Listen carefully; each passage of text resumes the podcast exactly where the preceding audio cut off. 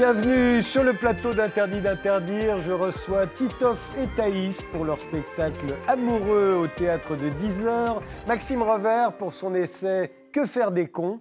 Et Emmanuel Pierrat pour son roman euh, L'omnivore. Et l'on commence tout de suite par la question qui hante cette émission. Qu'est-ce qui caractérise notre époque? Voici les réponses en images de mes invités, à commencer par la vôtre, Titoff. Oui. Voici la photo que vous avez choisie. Elle parle d'elle-même, je crois. Ouais, c'est ça. Ça, c'est la, notre, la réalité dépasse la fiction. ça, c'est notre ça. époque, ça. Bah, bon, moi, je reste toujours un peu optimiste et dans mon registre qui est l'humour. Et qu'on est dans un mauvais épisode d'Austin Power. oui, c'est ça. la, la, la, la Troisième Guerre mondiale n'a jamais été aussi, aussi- on n'a jamais été aussi proche de, la fin du chaos. Mais en même en temps, rire, quoi. eh, eh, cette photo a des couleurs acidulées. Comment Elle a des couleurs acidulées, Oui, oui. cette, ouais. cette Sympa. image. Je me suis dit que c'est ça aussi qui faisait très Oui, c'est vrai, 21e on siècle. C'est peut-être le début de quelque chose dont on ne s'attendait pas. Ouais. Il y a peut-être autre chose que. Une esthétique, au moins. Il y a une esthétique, oui. Du désir, peut-être aussi. Oui, c'est possible. je sais pas, je sais pas. Enfin, je- je suis pas Thaïs, euh, votre image à vous est tout aussi romantique, d'ailleurs. Ouais, C'est pareil, même rapport. Ouais. Et alors pourquoi Euh, bah, parce que j'ai bien aimé tout le mouvement euh, mariage pour tous et tout ça, et euh, surtout les gens qui allaient justement devant pour dire. euh, Qui ont l'air tous de révolution, Pas, pas de s'esclaffer, de- de- d'être euh, étonnés. Derrière, ouais, ils sont contre, et les deux nanas, elles sont arrivées, elles sont roulées une pelle devant. Elle est- ça. elle est ouf. Elle, elle, elle, est, elle est en train de faire une attaque. Ouais, ouais, il y en a une qui est pas d'accord. Et c'est où ça?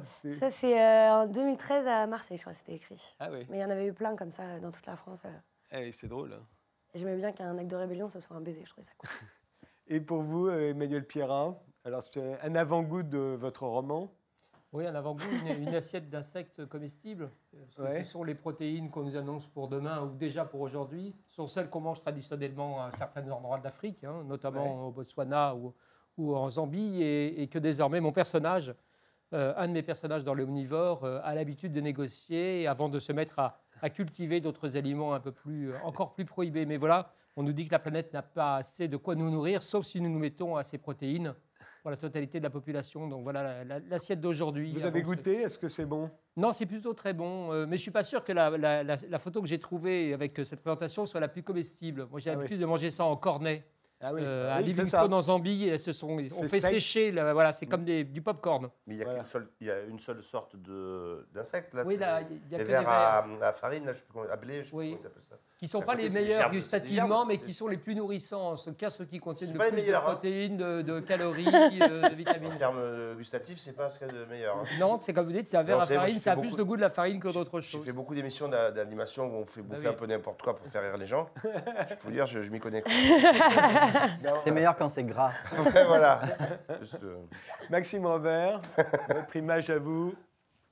Alors moi, c'est une image un peu datée malgré tout, puisque c'est une image qui a 40 ans maintenant. Ouais. Mais c'est ce que notre époque n'est plus, c'est l'é- l'époque des gros cons. Aujourd'hui, les cons sont partout, donc ils sont moins identifiables. Celui-là, Il arrive est- qu'il soit mince. Et voilà, exactement. Donc ils ont, ils ont toutes les formes, ils ont toutes les postures imaginables, et pourtant ils sont toujours là, euh, même si euh, ils n'ont plus exactement cet aspect euh, extrêmement identifiable qu'ils avaient Ouais. jadis. Donc on est moins dans des oppositions en fait frontales entre des communautés que dans une sorte de pulvérisation de la connerie qui fait qu'on s'é- on s'énerve au quotidien en permanence. Eh bien, on va commencer euh, tout de suite par votre essai euh, sur les cons.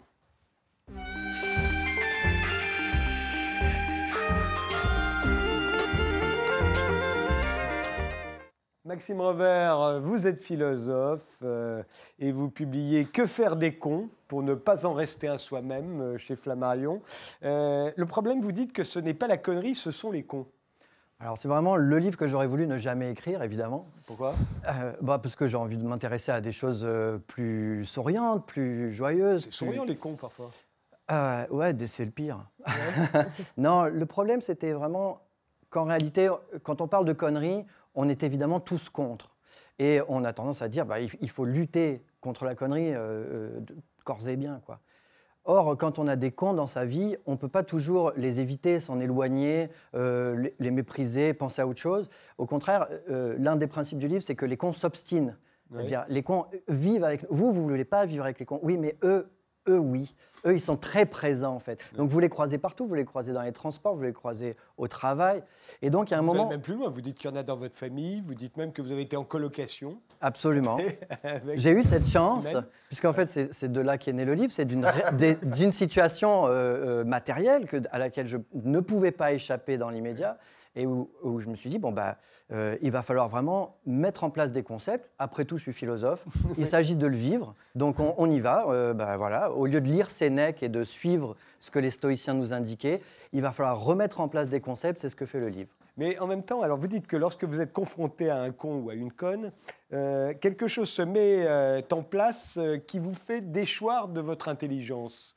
Tout à coup, votre intelligence abdique, elle, euh, elle disparaît. Qu'est-ce qui se passe? C'est quoi le mécanisme? C'est la première erreur qu'on commet en réalité. On a toujours l'impression que quelqu'un qui parle des cons est en posture de, euh, d'arrogance, en fait. Oui. C'est-à-dire qu'il il se, il se considère lui-même comme supérieur aux autres. C'est vrai, mais justement, c'est, c'est là qu'il est en train de devenir lui-même un con, puisqu'en fait, lorsque Ça, vous considérez quelqu'un comme un con, vous êtes en train de euh, renoncer à l'empathie, vous êtes en train de renoncer à comprendre, donc en fait vous êtes en train de renoncer à faire des opérations qui définissent l'être humain dans ce qu'il a de plus noble. Donc c'est vous. Peut-être que l'autre en face est un abruti. C'est pas la question en fait. Le, le- le problème c'est qu'il y a une sorte de rétroaction qui fait qu'en l'identifiant comme tel, vous êtes en train d'en devenir un. Donc c'est vraiment un cauchemar digne d'Alien. C'est c'est ce qui se produit très souvent sur les réseaux sociaux, sur Twitter en pour particulier. les- pour les gens. Vous avez des gens qui ne cessent de, de défier des, ceux qu'ils estiment être des cons et qui en même temps sont obligés, d'après ce que vous dites, de devenir des cons eux-mêmes. C'est une sorte de contamination généralisée qui fait que euh, plus on s'agace contre euh, nos compatriotes, contre nos semblables, plus nous faisons partie de ceux contre lesquels les autres ont raison de s'agacer. Il faut qu'on sorte de ça, parce que sans ça, on devient réellement les cons les uns des autres. Alors, c'est vrai qu'au début, les gens me disaient beaucoup Ah, mais vous savez, on est toujours le con de quelqu'un. C'est vrai, mais cette remarque, euh, elle a tendance à justifier une sorte de laisser-faire, c'est-à-dire ouais, tant pis, bah, je suis contre quelqu'un, bah, c'est pas grave. Ben, si, c'est grave.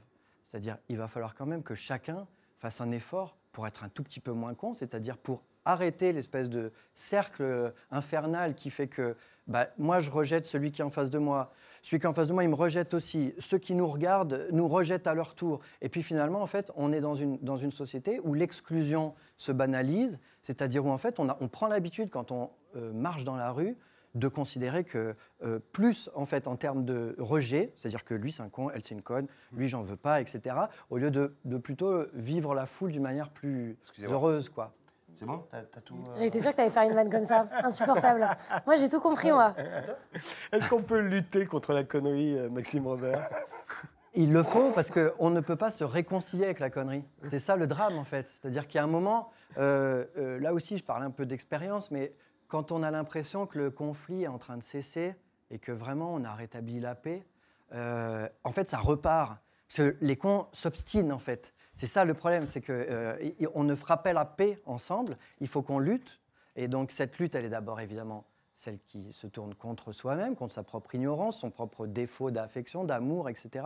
Donc il faut travailler sur soi.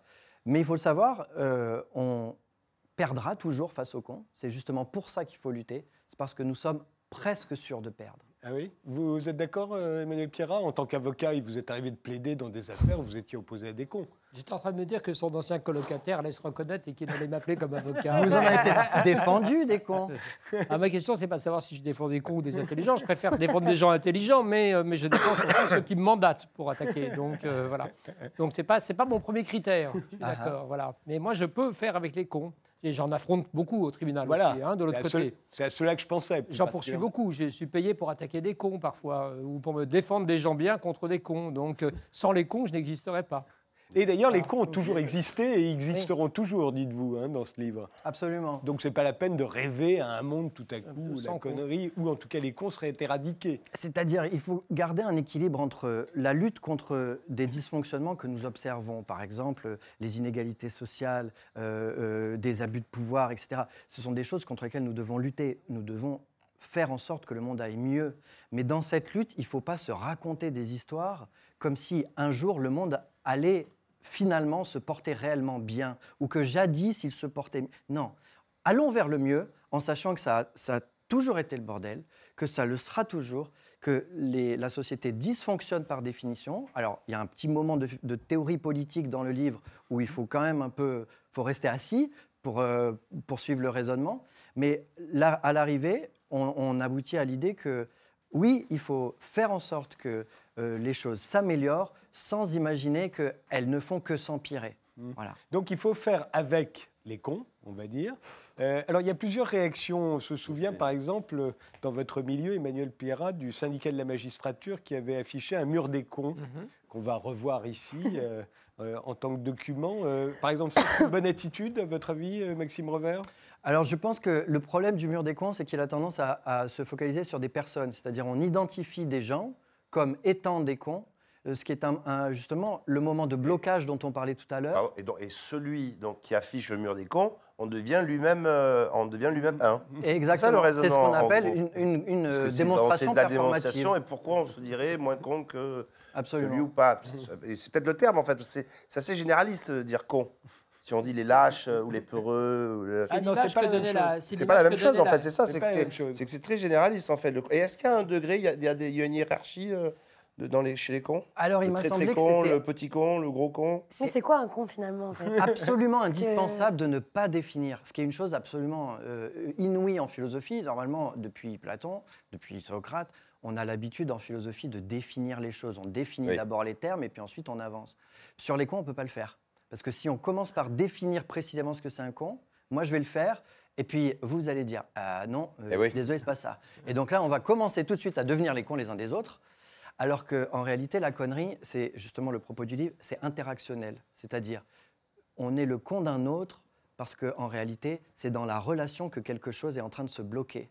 Donc, c'est pas tellement l'individu, c'est pas tellement l'abruti, c'est pas tellement l'adversaire, c'est quelque chose entre deux individus qui est en train de, créer une sorte d'interaction négative. Alors, les désigner à la vindicte, comme dans le mur des cons, vous le déconseillez. Le dîner de cons, qu'est-ce que vous en pensez? C'est une façon de s'amuser des cons, mais aussi de nouer des relations avec eux. Comme la pièce, comme le film, je pense que le dîner de con, ça peut être une bonne chose pour euh, retrouver le sentiment de notre co-humanité. Ce qui est très beau dans le film, c'est qu'on a affaire à un vrai con. Il est con quand même, le personnage du film, et en particulier en termes esthétiques. Il s'intéresse à des choses qui sont réellement de, Oui, de justement, mauvais je goût. c'est pas un con. Parce que il est, il- justement, il est empathique, euh, Et- il crée une bonne. Enfin, il n'est pas dans un truc qui est Ah, mauvais, quoi. C'est là où on cesse du de le penser. voilà. Le con et non. l'ermite, finalement, enfin, plutôt sûr, dans le genre. euh, la morale du film. Mais il n'y a pas que des personnages qui peuvent être des cons. Moi, j'avais plaidé pour Michel Houellebecq, romancier, qui avait dit il y a quelques années, pardon pour la phrase, hein, c'était euh, l'islam, c'est la religion la plus con. Et on avait gagné le procès. Mais donc, il désignait une idéologie. Euh, vous, vous traitez des idéologies. Alors, j'ai pas dit que l'islam était la religion la plus con. hein, c'est le propos de Michel Houellebecq, sur lequel on- il a été poursuivi et sur lequel on a gagné. Mais euh, il y a, il y a- Charlie a aussi dit c'est dur d'être aimé par des Oui, cons aimé en, par des en cons, mettant cette sûr. phrase dans la, la- la bouche du prophète. il n'y a pas que des gens qui sont des cons. Il y a aussi des institutions, par exemple, ce qui m'a beaucoup intéressé dans le livre, c'est-à-dire que euh, l'État, par exemple, il y a un chapitre qui s'appelle Pourquoi l'État se fout de nous, euh, qui essaye de montrer que structurellement, l'État n'est pas exactement une connerie, parce que c'est c'est plutôt une solution euh, habile à certains problèmes, mais en revanche, c'est une structure qui ne peut pas fonctionner bien, et donc il- faut avoir conscience que les institutions, par définition, sont connes. Ça, c'est l'administration. Voilà, exactement. Mais tout tout le monde en a fait l'expérience. hein. Et l'avènement des réseaux sociaux et le fait que, beaucoup, que tout le monde ait quasiment aujourd'hui la, la parole, le- est-ce que ça, ça exacerbe le fait que le sentiment qu'il y ait plus de cons ou il y en a, est-ce qu'il y a plus de cons qu'avant ou moins de cons Ouais, Sauf ça, on que les cons, ça souvent. Alors les qu'ils cons ont la plus parole, ouais. pas la parole. Enfin, moi je dis ça, je, je me mets dans le lot. hein. Euh, Je y crois que le con va plus aller mettre un commentaire. Alors, Il y a les trolls. Le troll, est-ce que le troll, c'est pas plus de- de- du sadisme, l'envie de, de juste de déranger, le Ah, un plaisir con, de, faire du mal aux gens ou Mais il y a quelque la- chose la- qui n'est pas la très grave là-dedans, c'est- qui, est- qui est, qui est de l'ordre de l'expression. C'est-à-dire que quelqu'un qui est dans une émotion euh, négative, douloureuse, qui a de la colère, qui a de la haine, le fait que ça dégorge quelque part, c'est plutôt sain. Il vaut mieux que cette haine dégorge quelque part sur un réseau Donc, sur les social réseaux sociaux, voilà. que dans la rue, dans des, dans des rapports. Dans des- c'est un peu la peste choléra, ça, C'est pas grave. personne. La page, c'est c'est une, acti- c'est une activité à part entière. C'est-à-dire que tu vas me regarder, tu regardes un peu, par moi je l'ai fait une ou deux fois par curiosité, la personne du matin jusqu'au soir ne fait que, que désinguer tout le monde. Tout. Alors maintenant, là, elle regarde un truc là en ce moment, bam, elle va dire, ouais, tu- je sais pas, je serais même... En plus, Et après, elle va changer de chaîne, elle va avoir d'autres choses. Ce n'est que ça, c'est un métier, c'est pas un métier justement, mais c'est une activité à C'est part quand même entière. quelqu'un qui s'emmerde, qui regarde que des trucs pas, quoi. C'est, ça Et donc c'est bien quelqu'un qui n'est pas bien dans sa vie. Non, mais il y a, c'est il y a sûr. un moment, il y a un problème qui est en amont en fait du propre discours, ce qu'on voit apparaître sur les réseaux sociaux où on dit ah là il y a de la connerie. En fait, elle n'est pas générée par les réseaux sociaux, elle est générée avant. Elle vient s'exprimer, et là je dis, c'est plutôt bon qu'elle s'exprime. En revanche, ce qui se produit dans le réseau social, c'est qu'il y a une sorte de rétroaction qui fait que la connerie qu'on exprime dans cet espace qui est public, en réalité, elle va rencontrer d'autres conneries Oui, qui vont s'agglomérer et qui ensuite vont revenir Ouais. dans une sorte de tsunami terrible. Et les cons, ils s'aiment entre eux aussi. Ils se like leur statut et du coup, ils créent des groupes de cons et ils sont très durs à, à mater après. Non, et ils finissent par devenir réellement dangereux. Donc c'est pour ça Ouais, que c'est des petites oui. armées. Euh, c'est comme les fake news, enfin, euh, euh, euh, d'un point de vue d'une intelligence pure, les cons n'existent pas. C'est-à-dire qu'on trouvera toujours des raisons, des explications euh, à, au fait que euh, tel ou tel tient tel ou tel propos qui peuvent nous sembler de la connerie la plus noire. En fait, tout ça peut se expliquer, se justifier, se comprendre et se pardonner. Absolument. C'est-à-dire que si on avait un intellect infini, si on avait une capacité d'aimer infini, on pourrait embrasser toute cette humanité et l'aimer de tout notre cœur. Le et lui problème- pardonner, au fond. Et lui pardonner, Ces bien petites sûr. conneries. Absolument. Et parce qu'au fond, tout ça, ce sont des jeux d'enfants. C'est pas grave. On va tous mourir dans quelques années, dans, dans, dans l'espace de rien. Donc, on n'a pas tellement de temps de prendre finalement, l'arme contre le con, c'est quoi? C'est l'indifférence? Non, parce qu'on peut. Il n'y a pas de réponse définitive. On- C'est tout- visiblement d'être Père Teresa, hein, mais ça semble trop Et justement, comme, comme on n'y arrivera Oui, pas, oui. comme nous n'aurons pas ce cœur infini, eh bien, il va falloir, comme on le disait tout à l'heure, apprendre à la fois à améliorer nos rapports pour diminuer notre conviction qu'il y a réellement des cons, La méditation et pour bah, la philosophie, ça s'appelle. la philosophie. Oui, mais attention, parce que vous dites Oui. aussi que la gars, connerie n'a pas de spectateurs, elle a des complices. C'est-à-dire qu'en gros, si on ne réagit pas, si on joue l'indifférence, Mm. euh, est-ce qu'on n'est pas complice de la connerie qui s'exprime et qui peut avoir des conséquences? Bah, typiquement, on parlait des murs des cons tout à l'heure. Faire un mur des cons, c'est directement être complice des cons. C'est-à-dire, vous vous posez dans la posture du spectateur. À regarder, je suis en face et les cons sont, sont de l'autre côté. Mais non, au moment où vous les identifiez, euh, comme on le disait tout à l'heure, vous en êtes un. Donc, on est dans cette situation très ambivalente où il faut interagir. C'est-à-dire qu'encore une fois, on ne peut pas simplement s'en éloigner, on ne peut pas simplement les détruire, ce serait vraiment totalitaire. Donc il faut accepter d'interagir et de faire en sorte que le con soit un peu, à chaque fois un peu moins con, en nous après- et à- en- face à nous. Par exemple, dans les procès, souvent, ou dans les conflits, souvent, le- les- ch- chacun est campé sur sa position. Je pense, que c'est l'autre le con, en fait. Il y a Exactement. ça aussi, je sais pas, dans le, dans le livre, si vous abordez cette partie-là. Oui, c'est, euh, est-ce que vous euh, appelez ça Comment savoir comment on peut définir et comment on peut déterminer Vous appelez qui, ça les, qui a tort, qui a raison enfin, les, les cons de système.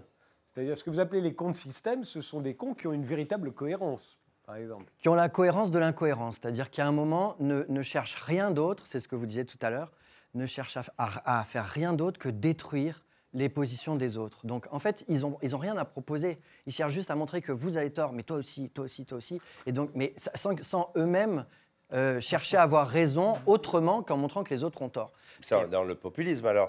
En politique, c'est ça. C'est, c'est en- Par exemple, c'est le troll, C'est ça. absolument. Alors qu'est-ce qu'on peut leur, euh, leur opposer euh, aux cons? Parce que euh, le, le monde idéal, ce serait qu'on pourrait leur opposer la logique, le bon sens, voire la loi. Les envoyer à l'école, non, peut-être Oui, ça peut marcher un peu, non Les Non, envoyer à L'éducation l'école Ben, ils Non, l'éducation, on peut quand ont- même éduquer un peu les cons, non Alors, Ils deviennent moins cons. À voir. Oui, le, Je sais le- pas, si, ça participe un peu, moi, je pense. euh, le point de vue du... Le monde, un truc. Ah, Ouais. on a un début là, je crois. Pardon. Ouais, ouais. Donc, je vous rappelle que l'école étant euh, gratuite et obligatoire Bah, depuis oui. 1800, Oui, on devrait plus avoir de cons, mais, euh, non, mais je cons. Oui, c'est vrai que si elle On marchait est peut-être un peu moins cons avec l'école que, laissant, non Je sais pas, je suis un peu utopiste. Alors- il paraît que la, connerie s'est décomplexée ces dernières années, en dépit du fait qu'on vrai. a la télévision, la radio, les journaux, les médias, les réseaux, les réseaux sociaux, et pourtant euh, la connerie s'est démultipliée. Elle nous a échappé. Oui. C'est-à-dire, il y a un moment, on a, la, bête est, la bête est lâchée. Quoi.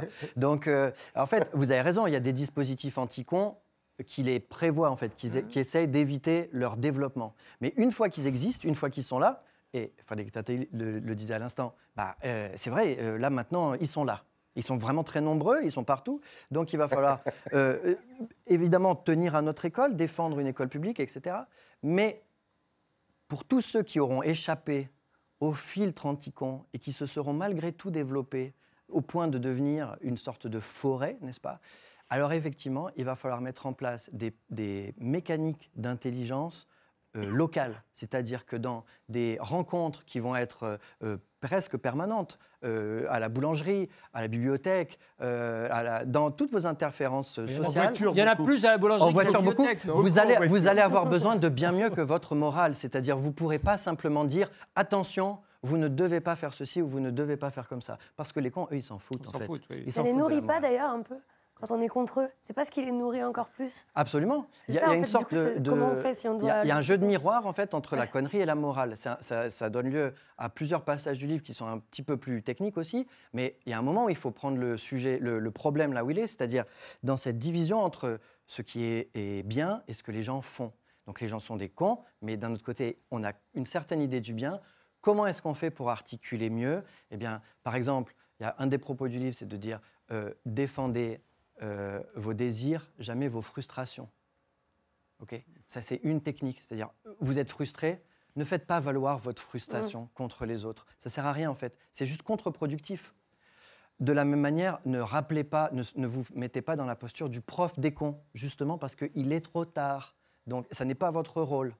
Donc, il y a des rôles comme ça qu'on a, tendance à prendre face aux cons, qui sont des erreurs, qui sont des impasses. Mais autrefois, euh, les dirigeants politiques avaient tendance à faire la morale euh, aux cons. Aujourd'hui, on a l'impression qu'ils les caressent dans le sens du poil. Et il leur arrive même de faire des déclarations complètement connes, on- dont on a l'impression que c'est uniquement pour plaire aux cons, pour leur faire plaisir, pour les rassurer. Et même pour parler leur langue, c'est-à-dire Oui. qu'il y a toute une histoire de registre qui fait que là aussi, le livre est écrit dans un registre anormalement bas en philosophie, puisque normalement on parle d'une manière très châtiée quand on fait de la philo. Là, on parle d'une manière vraiment Terre à comme- terre. terre à terre, comme ça, dans une- sous une forme très orale.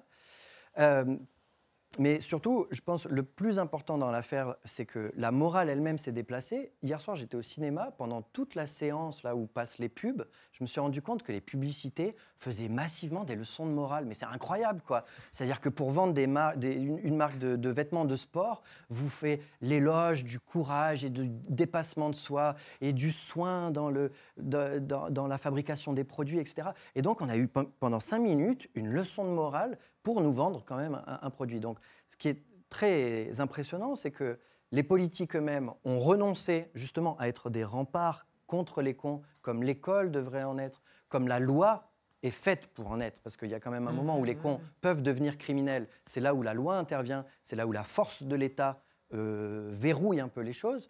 L'État, comme je dis dans le livre, c'est la grosse machine plus forte que toi, sale con. C'est vraiment quelque chose qui a été pensé comme ça pour essayer de, voilà, pour maintenir quand même les cons dans certaines limites, n'est-ce pas?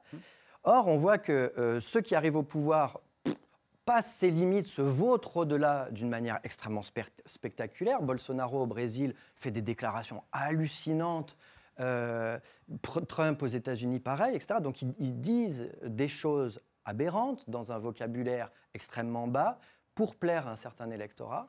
Et pendant ce temps, on a une morale qui s'est glissée partout ailleurs comme une sorte d'ultime rempart euh, contre les cons qui nous submergent pendant ce temps. Il faut qu'on renonce à cette posture morale parce qu'en réalité, c'est elle qui nous enferme. Vous dites que le pouvoir échoit euh, euh, de préférence, quoique pas nécessairement, à des cons.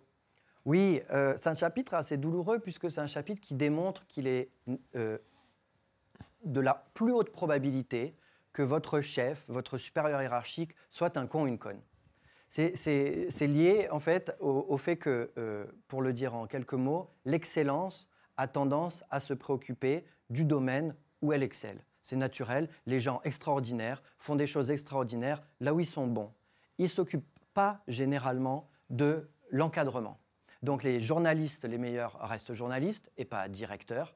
Les, euh, les profs restent profs et sont d'extraordinaires profs et ne deviennent pas proviseurs, et ainsi de suite. Et donc il est plutôt naturel que dans tous les corps de métier, ceux qui montent en hiérarchie sont ceux qui désirent le pouvoir au lieu de désirer des objets plus intéressants que seraient par exemple eh ben, l'enseignement, le journalisme, euh, ben, le jeu d'acteur, etc.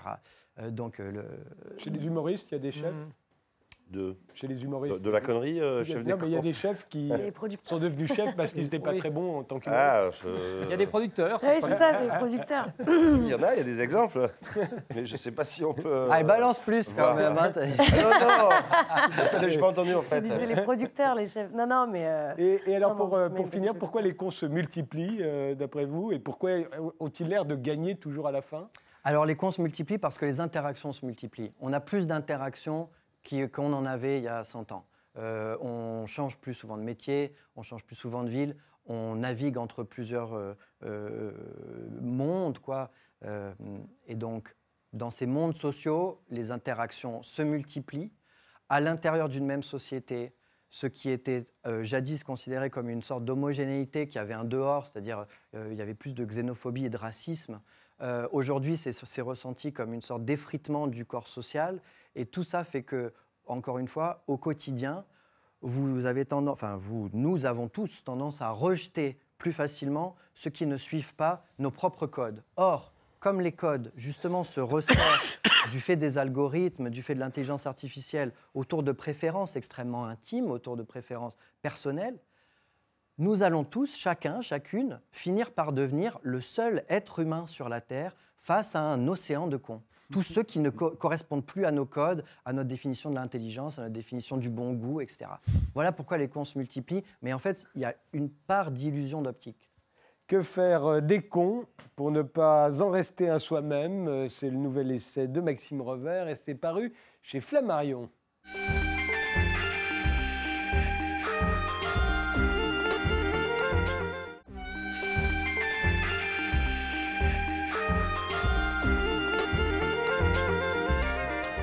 Les invités d'Interdit d'interdire sont aujourd'hui Maxime Revers pour son essai Que faire des cons, Emmanuel Pierrat pour son roman L'omnivore et Thaïs et pour Amoureux, un spectacle qu'ils interprètent les jeudis, vendredis et samedis au théâtre de 10h. Vous y incarnez un couple qui s'aime mais 20 ans les séparent. Vous pensez que le fossé des générations existe davantage qu'on ne le croit? Alors, euh, c'est carrément le sujet de la, de la Ben pièce. oui, Ça va on avait tendance à dire, autrefois, il y avait un vrai fossé des générations. Euh, dans les années 60, les, les parents ne comprenaient plus leurs enfants. Aujourd'hui, ils écoutent la même musique, ils Ouais. voient les mêmes films, ils s'habillent Ils pareil. sortent ensemble. euh, Ils sortent ensemble. euh, Moi, j'ai mon cousin qui a la soixantaine, mon- son fils, mon petit cousin, 20 27, 28. On est tous ensemble, on a tous fait la fête ensemble. le oui, c'est 31. ça. On a l'impression qu'il n'y a plus de fossé des générations. C'est ça, l'humour. Après, bon, c'est- de la comédie. Donc, moi, j'ai 46 ans euh, dans la vie, elle a 26 ans dans la vie également. Donc, c'est comme dans le couple qu'on interprète. Et moi, je, je me, je me, on se sent jeune, quoi. On va plus, là, alors qu'il y a quand même 20 ans. Et je pense qu'il y a des années, on- dans- par rapport à la société et tout ça, on, on aurait plus, ça, c'était plus repéré qu'aujourd'hui. Je voulais éviter à la base déjà la jeune bimbo avec le vieux, le, Ouais. vieux- le vieux beau. Ça, on- je, voulais être, je voulais être justement dans, dans la plupart des couples, il y a beaucoup de couples qui ont entre 10 et 20 ans d'écart. D'ailleurs, votre, votre avis m'intéresserait sur l'aspect social ou sociétal de, du phénomène, quoi. C'est-à-dire de, de- on, euh, on, on- marque plus. la- J'ai l'impression que c'est beaucoup plus accepté, mais dans, en tout cas, la différence d'âge est toujours là, quoi. J'ai l'impression que toi, tu sens moins la différence d'âge parce que tu es plus vieux. Tu vois Ah ben voilà, c'est- c'est justement. Oui, ça doit être ça. Et en général, c'est c'est toujours l'homme le plus vieux. D'ailleurs, c'est plus rare. Un peu plus Ça souvent. commence à être à la Ça commence un peu. Il y a un non, peu, c'est- voilà. Ouais. Mais ça reste une expérience de la différence. C'est quand même ça qui est intéressant dans un couple. C'est c'est les- toutes les tensions et les découvertes que permettent les différences. Donc la différence d'âge aussi, le- la jeunesse a beaucoup à apprendre euh, aux, aux aînés et, et réciproquement. Donc Oui, c'est- c'est un peu ça. Bah, Puis après, il y a des époques aussi. on- Il y a tout un passage sur ça. Voilà. Oui, comme le dit Moi, j'ai vécu dans les années 80, alors qu'elle, elle était, elle était même pas née. Et donc, il y a tout ce questionnement justement sur euh, le but du jeu. C'est, c'est- moi, je viens du stand-up, tout ça, et j'avais envie un peu de changer. J'avais envie de parler certains sujets, et mais de les aborder d'une autre manière, d'une autre technique que voilà, parce qu'on est très nombreux sur, sur le coup. et là, au moins, on est en situation et on est dans du dialogue. C'est vrai que les humoristes, c'est comme l'écho, il y en a de plus en plus. Ah, euh, on est, euh, L'un hein. n'empêche pas l'autre. Ouais, ouais. J'ai pas fait le calcul, mais je pense qu'on est en train de basculer. Il y a plus d'humoristes que, que de public. Donc, bon, alors là, on vient sur du théâtre, hein, à la base, euh, D'ailleurs, des dialogues. il faut faire une parenthèse, puisque vous êtes humoristes tous les deux, Ouais. euh, même si vous avez plus de bouteilles. euh, Oui, c'est oui, quoi la pas que. différence, Tita euh, Thaïs, c'est quoi la différence différence entre les humoristes de vos générations et les, et les vieux humoristes comme euh, Titoff euh, C'est comme ça que vous le qualifiez Euh, dans la- le dans la physique déjà, plus agréable. non, non, euh, je pense que je vais surtout parler des filles, je pense parce que je pense que les filles, on a par exemple avec Blanche Gardin et tout ça, une nouvelle génération de nanas qui est qui est intéressante et qui moi me fait du bien parce que et j'ai vu la différence entre avant que Blanche ait le Molière et tout ça et après. Avant, on me disait souvent à la sortie du spectacle, c'est bien, mais euh, c'est un peu vulgaire pour une fille, des trucs comme ça qui me. Et maintenant, on le dit plus, ça. Et non On me dit, ah, il y a un peu de Blanche une, Gardin. il y a une- euh, euh, Florence Foresti et pour beaucoup aussi, il y a une progression sur les Ouais. sujets. Elle était moins c'est grossière, Oui, plus consensuelle. gros Oui, ouais. mais, euh, Blanche Gardin, elle n'est pas grossière, elle est, elle est tra- c'est trash. Il y a Camille Lelouch aussi qui Ouais, est comme ça dans ce registre-là, sur ses vidéos, aussi bien sur ses vidéos que sur scène. Mais il y a, une, il y a un événement. Moi, ça, ça par contre, ça, ça fait longtemps que ça m'intéresse. Je suis un fan de séries, justement, depuis même Sex in the City, euh, Mm. Girls, tout ça. C'est des, des séries que j'aime beaucoup. Parce que là, il y a du modernisme dans le, le côté de l'affirmation et justement le, le, le féminisme. Ça, justement, c'est de la féminité, non pas du féminisme.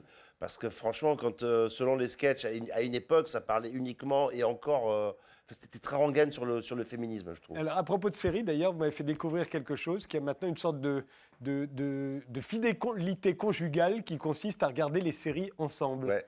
Hein, Ouais, parce que- ouais, ouais, c'est important parce que c'est vrai, il ne faut pas dépasser l'autre. Il faut, il Non. faut- Euh, Et puis une série, ça peut faire tenir un couple aussi, hein, des Ah fois. oui, oui, en plein hiver, euh, ouais, ouais, c'est hop, allez, on regarde la série Ça, c'est un ensemble. des sketchs phares Ouais. du spectacle parce Ouais.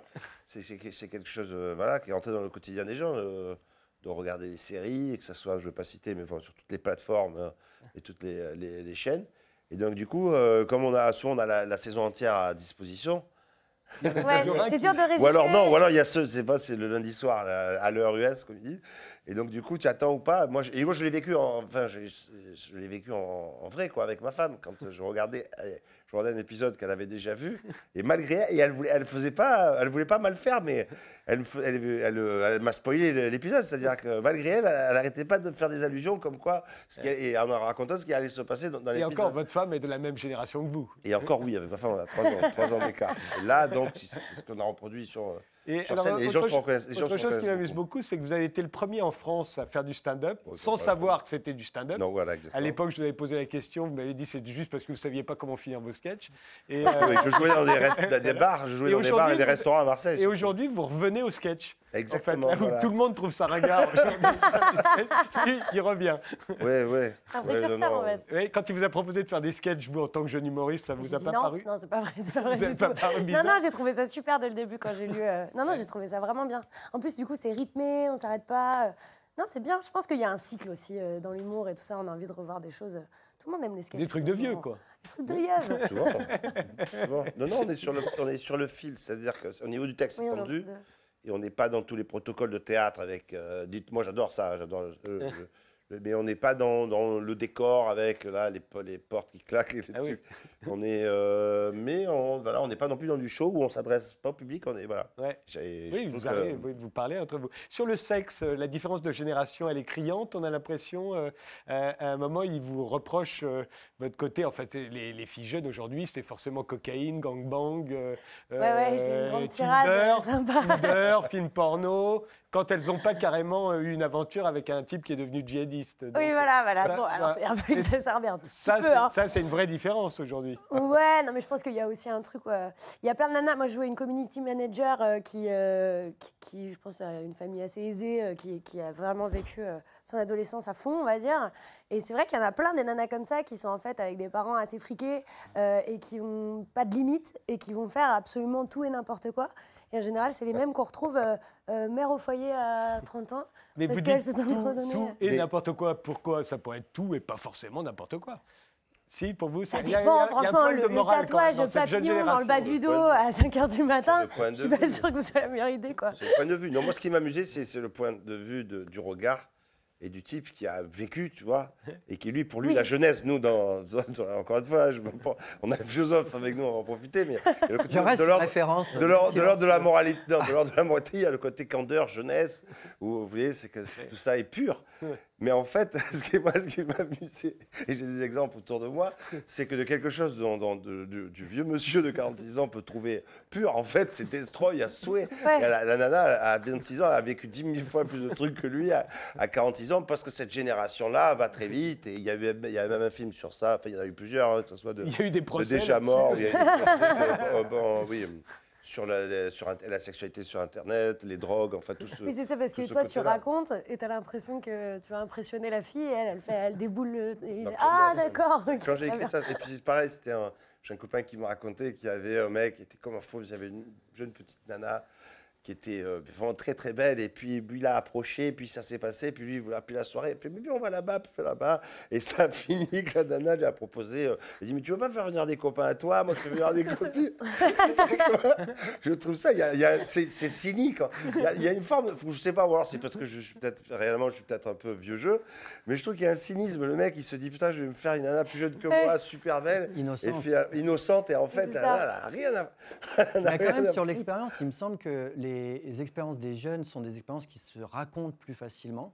Donc Ouais. en fait, je peux raconter que j'ai fait ci, j'ai fait Oui. ça, et ça paraît extraordinaire. Oui, oui. Alors qu'il y a une- un type d'expérience qui se raconte pas tellement et qui peut être une histoire d'amour courte et qui semble banale de l'extérieur et qui est vachement plus incroyable et plus Ah oui, oui, oui, oui, oui. explosive. Sauf que ben, c'est difficile de raconter puisque bah oui, vous vous êtes promené sur un pont et puis bah, c'est tout. Sauf que c'était sublime quoi. Donc les- le type d'expérience de- des petites nanas euh, comme ça euh, qui ont explosé dans toutes En les, général, tous c'est pour faire marrer les copines et tout ça, donc on C'est un pas peu- voilà, forcément c'est une forme euh, de dictature d'ailleurs, de fait. euh. Vous vous êtes rencontrés comment, vous?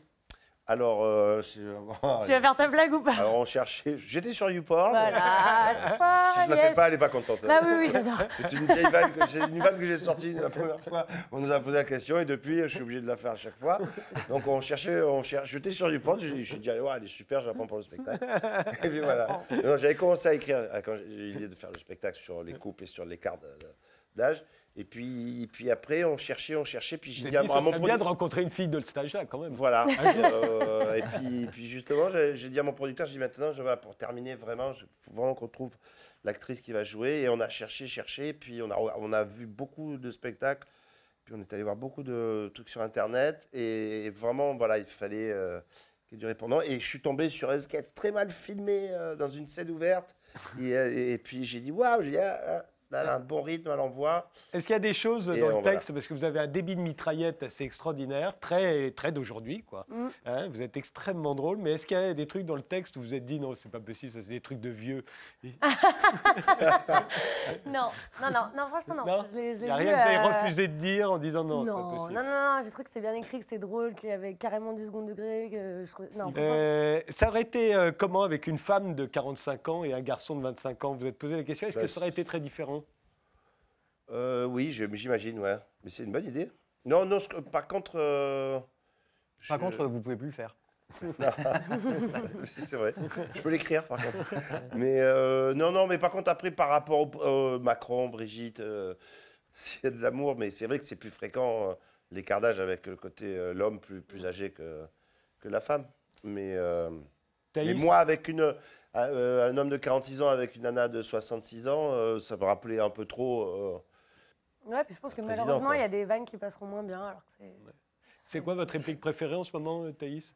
Dans la pièce? Ouais. Euh, moi, j'adore quand je dis euh, Oh là, mais tu râles en permanence. euh, euh, je casse mon portable, tu râles. J'emboutis le scooter, tu râles. Je fais un plan à trois, tu râles. Et il me dit Non, mais c'est pas que je suis contre, mais tu veux le faire sans moi. Et ça, j'aime beaucoup. Elle m'a beaucoup fait En plus, je trouve qu'il y a un, truc, un côté très vrai dans genre on pète son portable, c'est pas grave, le scooter, on s'en fout. Il y a tellement d'objets, tellement de trucs qu'ils s'en foutent quoi maintenant. Alors que ça coûte quand même un loyer, un, un iPhone, un machin. Mais non, Et j'adore vous, cette euh, réplique. Titoff? Non, moi j'aime bien le passage parce que c'est- c'est toute la, la- la mauvaise foi absolue.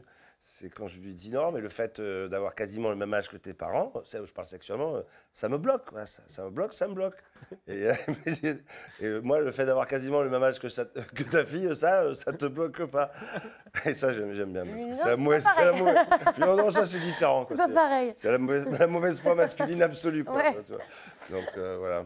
Amoureux, euh, c'est le titre euh, de ce spectacle interprété par Titoff et Thaïs euh, les jeudis, vendredis et samedis soirs à 20h au théâtre de 10h.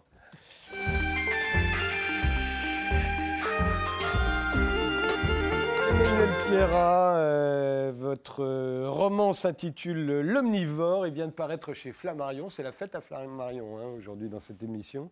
Euh, le héros est un avocat, euh, comme vous. Ça se passe au Kyrgyzstan, dans la capitale qui s'appelle Bishkek, Bishkek. Alors on au se cœur demande. de l'Asie centrale, sur la route de la soie. Voilà, une ville que vous connaissez bien. On se demande pourquoi un, avocat comme vous, spécialisé dans les droits d'auteur, l'avocat de la moitié des écrivains de Paris, se retrouve dans la capitale de- du Kyrgyzstan qu'on voit derrière vous.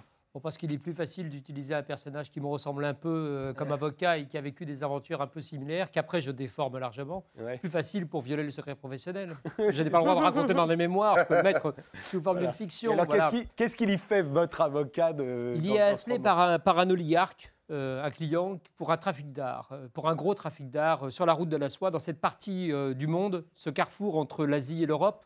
Hein, on est quelque part entre le Kazakhstan, la Russie, euh, au milieu un peu de, de deux continents, un endroit où, depuis des millénaires, euh, tout passe et, se trafique. Et euh, il est appelé pour, par cet oligarque qui, vient de, qui connaît quelques ennuis pour avoir trafiqué dans un site archéologique. Et il se retrouve commis d'office par les autorités Bishkek, enfin de Bishkek, les autorités du Kyrgyzstan, qui lui disent qu'en même temps, il y a un personnage très trouble qui vient d'être arrêté, qui n'est pas kirghize et qui refuse d'être défendu par un avocat kirghize. Et il faut donc un avocat étranger, seul- Francophone. francophone, pour des tas de raisons. Le seul qui soit sur place, c'est lui. Et on vient lui dire, si vous voulez sauver la tête de votre client, il va falloir en prendre un autre, parce qu'on a besoin de faire un procès très vite sur ce type qu'on a arrêté avec des restes humains dans une voiture Voilà, à l'est il est du pays, accusé de trafic, à la frontière euh, chinoise. de trafic d'organes, euh, enfin de trafic. euh, On le suppose trafiquant d'organes. oui, voilà. On le verra après que les simple. Il- choses sont Il risque compliquées. quand même la perpétuité. Alors cet homme est prénommé Yuri et il fait commerce depuis 25 ans de tout ce qui se mange. C'est euh, c'est la confession qu'il va faire peu à peu à, à l'avocat. Euh, L'avocat doit se rendre à Bishkek dans la prison. La prison centrale, elle est au milieu du bazar.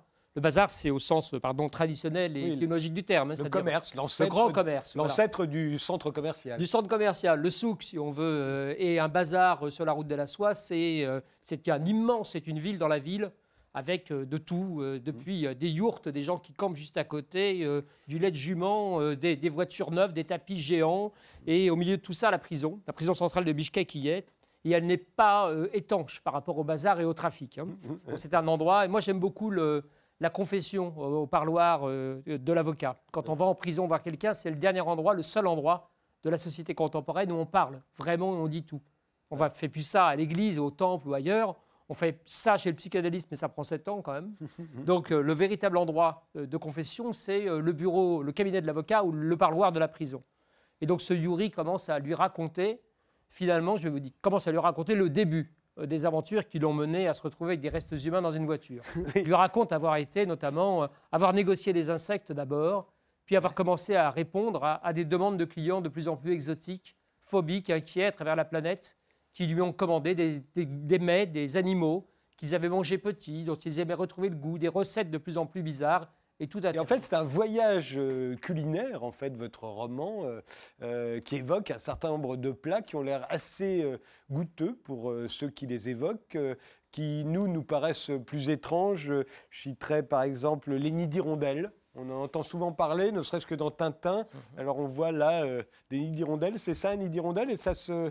Ça se Ça, C'est ça sans les oiseaux. Hein. Oui, c'est- ça. quand on mange le nid rondelle pardon, Mais dans une se soupe, 6 les 000 oiseaux ne sont plus là, on mange que le nid. 6 000 dollars euh, euh, à Hong Kong. Ça vaut 6 000 dollars à Hong Kong. Le kilo. Ça vaut le kilo, oui, j'allais dire, parce que ça vaut plus cher. Voilà, si on veut se faire des vraies provisions et ça coûte un repas. Moi, j'en ai fait un avec un client qui m'avait payé le, le repas, un repas chinois. Et, euh, et ça a coûté, je crois, 17 ou 18 000 dollars pourquoi la c'est tablée. si cher Euh, c'est si cher parce que ces perchés sont des hirondelles dans des cavernes, euh, dans des grottes au fin fond de- de- de- du delta, enfin près du delta du Mekong.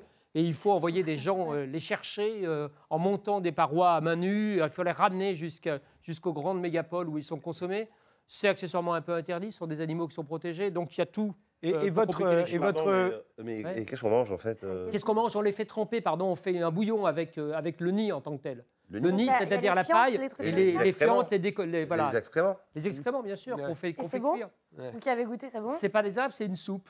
Euh, après, on peut manger tout comme soupe. hein. Il y a Ouais. des soupes qui Et sont c'est ça plus qui est intéressant, c'est que lui, il, il le fait, il vous rapporte ce que vous désirez, mais de très très bonne qualité. hein. de très bonne qualité. C'est pas un euh, arnaqueur. Non, non, avec c'est un traiteur de luxe ou un pourvoyeur Exactement. de luxe. à Pour des clients très exclusifs hein, qui vont vous lui demander, par exemple, alors, un, un ragoût de chauve-souris. Oh, ça, c'est classique. Oui, bah, En chat dans l'océan Indien. Moi, j'en ai mangé il n'y a pas si longtemps encore, il y a 15 jours Voilà. au Comore. Ah ouais. ouais. Euh, ah, évidemment, c'est pas toujours Ah. appétissant a pri- a priori, hein, mais, euh, Mais c'est pas on- mauvais. c'est pas mauvais. C'est pas Vous avez mauvais. mangé, voilà. Ouais. Donc, euh, on mange, on lui ramène également. Il, Ah, donc. il est chargé de, de- de fournir, en, alors de l'ours. C'est la chauve-souris hein, qui pose problème. Ouais. C'est quand on la voit trempée dans le Ah bouillon. oui, évidemment, elle est, elle photogénique. Oui, on la mange. Ça. Oui. Il y, a, pas- il y a un peu de nourriture dessus, hein, il y a un peu de chair. Mais de la Ouais. même façon qu'on peut manger de, de l'ours en, en steak euh, en Finlande ou au nord, enfin au nord-est, au nord-ouest pardon de, de la Russie. On peut encore manger aujourd'hui du, du dauphin ou de la baleine euh, en Islande. La soupe de chien, par exemple, on peut avoir la nostalgie de la soupe de Oui. chien. Il a un de ses clients qui, Ah. ça lui rappelle son enfance, la soupe de chien. C'est une soupe. euh, Ouais, on pourrait ouais. très bien la manger sans savoir qu'il y a du chien un... J'arrive pas à voir si c'est un labrador ou un boxer. Je suis pas sûr que tous les chiens soient aussi bons pour faire la soupe, mais Ah bon euh, Vous voilà, avez il y a mangé des, aussi des du espèces. euh, alors je pense que j'ai à peu près tout mangé dans le livre, euh, Ouais. sauf le, un aliment qui se trouve, on va dire, euh, je vais pas spoiler mon roman, voilà. mais, euh, mais voilà. Alors que moi, j'en ai mangé de celui-là. Mais je pense avoir mangé beaucoup de choses, y compris avoir bu du sang euh, également humain, comme on le fait, Hein? comme le fait mon, mon- mon héros, comme ça se raconte. Non, non, non, oui, pas, il suffit de se couper le doigt. Non, mais comme on le fait au Tibet, euh, dans un kapala, on le sert dans un crâne humain. Ouais, on ouais, n'a bah pas ouais. coupé quelqu'un S'il n'y a pas de spécialement. hein. crâne, c'est pas. Ça... Non, non, mais les crânes sont des crânes, sont des crânes anciens de gens décédés et on sert, c'est Bah, une sorte de bol rituel qui s'appelle un kapala et dans lequel on sert du sang humain. Alors, on ne saigne pas quelqu'un à mort hein, pour le remplir, Mmh. mais euh, je sais pas, ils le font malgré les épidémies diverses et il variées il hein, qui arrivent depuis. Il vient d'où le sang Il le Alors, on saigne quelqu'un. euh, C'est comme quand vous faites une comme prise une de prise de sang. sang, euh, quoi. Vous allez donner votre sang, je sais pas, une banque de sang. Voilà, alors on fait deux, trois tests en théorie pour éviter de transmettre euh, le Ouais. sida et deux, trois autres virus. Mais ça Euh, fonctionne. L'hépatite. Mais c'est une pratique euh, religieuse et, Et alors, ce qui est étonnant, Ah, hein. Ce qui est étonnant, c'est que. Je ne cherche pas à dire une vacherie sur le Dalai Lama, c'est c'est logique. devant une série. Ce qui est Un plateau étonnant, c'est quand, on- c'est quand on lit votre roman, évidemment, on est, et quand on voit les images qu'on peut voir, très souvent on dit Oh là là, comment est-ce qu'on peut manger des choses pareilles? Alors que nos parents nous ont, toute notre enfance, dit faut goûter avant de dire que c'est pas bon, etc., etc. On a tous été élevés de la même manière, d'ailleurs, c'est cité dans votre roman. Et, et néanmoins, on a plein d'a priori. Dès l'instant où c'est pas dans nos traditions, on sait bien l'effet que ça fait aux anglo-saxons euh, quand ils voient un plat d'escargot ou de cuisse de grenouille, alors que moi, personnellement, je raffole. Oui, ou Euh, même, et ou c'est même, vrai ou que- même il y a quelques années, moi je plaidais une affaire en Dordogne au moment où la vache folle sévissait, où en théorie tous les abats étaient interdits. Mais l'hôtel-restaurant où je, je plaidais pendant les assises me servait des tripes, de la cervelle, enfin tout ce qui répugne une grande partie de la planète et par ailleurs était encore interdit à ce moment-là euh, Ouais. en France. Ça n'avait pas l'air de chagriner ni le mangeur que je suis, ni les gens qui le servaient dans ce métier. Ça me laissait toujours sceptique, mais voilà. Et- C'est c'est un passage du spectacle, pardon, c'est pas pour faire. Quand, je dis, on a- quand j'étais enfant, on accompagnait la viande avec de la viande. C'était. Dans les années 80, la diététique, c'était C'est une époque qui n'était pas Et en aussi, entrée, cervelle d'agneau, après une langue de bœuf. euh, mais c'était pas aussi bio qu'aujourd'hui. Ah non, euh, c'est ça. c'était beaucoup Et moins. euh, justement, c'est une question de culture ou c'est une question d'époque euh, qui va faire que tel ou tel aliment euh, euh, vénéré par les uns répugne les autres? Euh, Il y a des tabous, il y a aussi des peurs alimentaires aujourd'hui. Hein. Nouvelle, je citais la vache folle, mais euh, il y a eu la- la- les- des, des fièvres porcines, il y a des grippes aviaires, il y a plein de choses qui font que d'un seul coup des aliments deviennent prohibés. Donc la peur de l'empoisonnement. Bien sûr, la mondialisation nous fait goûter aujourd'hui des choses et manger couramment des choses qu'on ne mangeait pas. Le poisson cru en sushi, Mm. pardon, on aurait dit ça il y a 50 ans à nos grands-parents, ils auraient fait un bond en disant qu'on était cinglés euh, ou que ça ne se faisait Ouais, pas. enfin, Et, non, mais de la même façon que les Japonais boivent Ben, du café, dans- boivent du café, c'est aussi mari- incongru. mariné, moi, quand j'étais enfant, je mangeais des thons, des bonites, euh, des petits thons euh, de- dans- cuits dans le, le citron et Mais l'huile cuit. d'olive. Vous avez dit Oui, le mot oui, on est cuit. d'accord, Oui, mais cuit, oui. Enfin, vous ne cuit. faites- pas livrer en moins de deux minutes. Comment Il y a des traditions de poisson cru quand même. euh, le- oui, Oui, oui, Non, mais le fait de se faire livrer en 3 sardines, il y minutes par un type à mobilette, euh, en payant avec une application sur un téléphone, quand même, et présenté avec des baguettes, Ça, c'est sûr. ne ressemble pas tout à fait à la bonite marinée de votre Est-ce c'est drôle, que les souvenirs d'enfance euh, euh, ne sont pas toujours les Coco Boer et les Mistral gagnants Ouais, euh, chantés par Renault. Ça peut être par exemple le hamburger de baleine. Oui, exactement. hein, et, de se oui, dire que vous avez des gens qui se disent Ah là là, quand j'étais enfant, un- mangeait des hamburgers de Un baleine. de mes amis à. Tokyo me disait, un de mes amis japonais à Tokyo me disait, tu vois, on peut plus manger de méduse. Ce qui me semblait. Je dis non, moi j'ai jamais mangé de méduse, mais il me disait, j'essaie de trouver de la méduse parce que ça a été interdit à un moment. Il y avait une, une sorte de pollution, quelque chose. Les méduses n'étaient pas comestibles. C'est mon plat d'enfance. Ouais. Bon, voilà, donc chacun sa méduse ou sa madeleine. Oui, exactement. Il a eu de la chance, Proust, que ce soit les madeleines. C'est plus facile à trouver.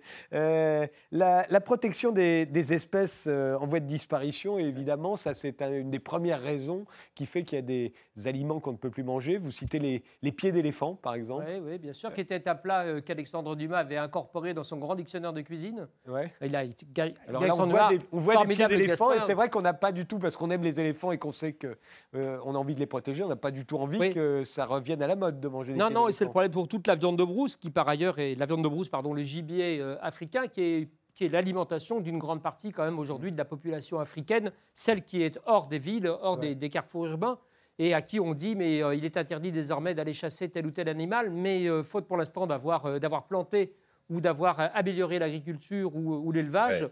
Euh, c'est priver une partie Bah, de la population d'un- d'un- d'un- d'un- d'une nourriture euh, traditionnelle. Alors, c'est des arbitrages à faire. hein. Ouais. Je suis allé en il faut Afrique, choisir. euh, c'est vrai que sur certaines routes, bord- en bord de route, justement, tu vois certains animaux. euh, Ah bah, on mange du zèbre, on Oui, oui. mange de Et, euh, On mange, on de ça, la, oui, et, on mange bon, de l'émeu, on mange, euh, on du mange de bien ça fait un choc euh, quand même quand pas- t'as pas l'habitude. euh, Oui, et on mange aussi des insectes, comme je le disais en début Et d'émission. au Japon, euh, voilà. on mange de l'utérus de, de truie. Oui. Euh, vous en avez mangé, je crois, euh, moi aussi. J'en ai mangé. Une des rares choses que j'ai pas mangé, que, que j'ai entendu quelqu'un raconter, c'est manger un placenta. euh, voilà, que j'ai trouvé intéressant. Euh, de- pardon, ça, de son enfant, de son propre enfant. Ouais. Euh, le femmes enceintes, elles font ça. ouais. après Parce que c'est réputé être la récupérer- nourriture la plus nourrissante, enfin Ouais, la plus ça, parfaite. fer, Et c'est celle ouais. qui, euh, qui, qui porte le bébé. Ah, Donc j'ai mangé des, des œufs, euh, des, euh, des- on, des œufs. on la, on la, on la prépare comment On en fait un petit pâté. Ouais, euh, oui, oui, oui. Mais non. pâté. Oui, Ah oui, il y avait les fromages au lait de femme aussi. oui, oui, exactement. Et, et alors, vous dites qu'aujourd'hui, on est quand même dans une période très particulière, puisque transporter une laitue en Eurostar, aujourd'hui, c'est un Ah, délit. mais c'est un, délit très grave. Oui, oui. Non, mais Mais quand vous prenez l'avion, on vous dit, hein, d'ailleurs, Ouais. attention, les armes à feu et, le- et les fromages sont interdits. Donc, euh, ce qui est quand même un peu de choses près. Est-ce que vous avez un gyropode et est-ce que vous avez une boîte de, une boîte de légumes, enfin une, euh, une boîte de poireaux? Globalement, c'est ça, hein, euh, les deux interdits euh, Et- principaux. et alors, bon, après, il et y a un Nokia machin. Il y a qui de nouveaux interdits alimentaires, comme le gluten, qui fait rire tous les spécialistes, puisque les gens véritablement allergiques au gluten sont Ça- 1 sur 1 million à peu On est près. d'accord. Et quand on voit la proportion de gens qui ne mangent plus de gluten, c'est- on se dit pourquoi? Et le foie gras, le foie oui, il y gras a des est en train de devenir un interdit alimentaire. Bien sûr, parce que ce sont des interdits moraux euh, en raison de la souffrance animale, en raison de beaucoup de choses. C'est comme la- l'affaire de la baleine avec, euh, avec les Japonais qui reprennent la chasse aujourd'hui en, en arrêtant cet alibi absurde qui était de dire que c'était pour l'expérimentation. Oui. C'est pour la nourriture. Maintenant, est-ce qu'on doit ou non chasser la baleine pour la nourriture? Ça, c'est une vraie question et un vrai débat politique. Et puis le Et véritable interdit alimentaire, alors là, depuis très très longtemps, c'est la chair humaine, évidemment. C'est le seul tabou universel euh, à peu près partagé, même s'il y a eu des, des périodes où il y a des, on connaît du cannibalisme dans certaines ethnies, mais c'est rarissime. Et puis, et puis l'accident, hein, Oui. on va dire l'avion dans la cordillère des Andes. Mais, euh, mais même les, gens, les ethnies ou les tribus qui sont cannibales, c'est très très occasionnel. Un de mes amis, Pierre Maranda, qui était un spécialiste des îles Salomon, disait Ah non, les Lao avec qui j'ai vécu pendant 40 ans ne sont pas cannibales. Et il ouvrait sa chemise et il montrait, il avait un collier avec des dents humaines, avec une quarantaine de dents humaines autour du cou. Il disait Vous voyez, il y a une dent par repas, j'en ai que 40. Il dit parce qu'on n'en mangeait qu'une fois par an. On ne chassait les voisins, c'est-à-dire la tribu d'à côté, qu'une seule fois par an. On leur cassait la gueule, on les faisait bouillir, on gardait chacun une dent. Mais c'était qu'une fois par an, dit-il. Donc on n'était pas cannibales. Ce qui, moi, ça avait fait un effet bœuf, hein, à dîner euh, avec euh, voilà l'ouverture de la chemise avec, euh, avec le collier. Ça fait toujours de l'effet d'ouvrir sa chemise à un dîner, hein. Et là particulièrement. On le fait souvent. Non, la chair humaine. Donc ça reste, ça reste, ça reste le dernier grand tabou et ça reste l'enjeu du livre, évidemment. L'Omnivore, c'est le nouveau roman d'Emmanuel Pierrat euh, qui vient donc de paraître chez Flammarion. Je vous remercie tous les quatre d'avoir participé Merci. à cette émission. Que faire des cons le- euh, L'essai de Maxime Rever, c'est chez Flammarion également. Quant à Amoureux, le spectacle de Titoff et Thaïs, c'est au théâtre de 10h à 20h les jeudis, vendredis et samedis. Merci de nous avoir suivis. Rendez-vous au prochain numéro.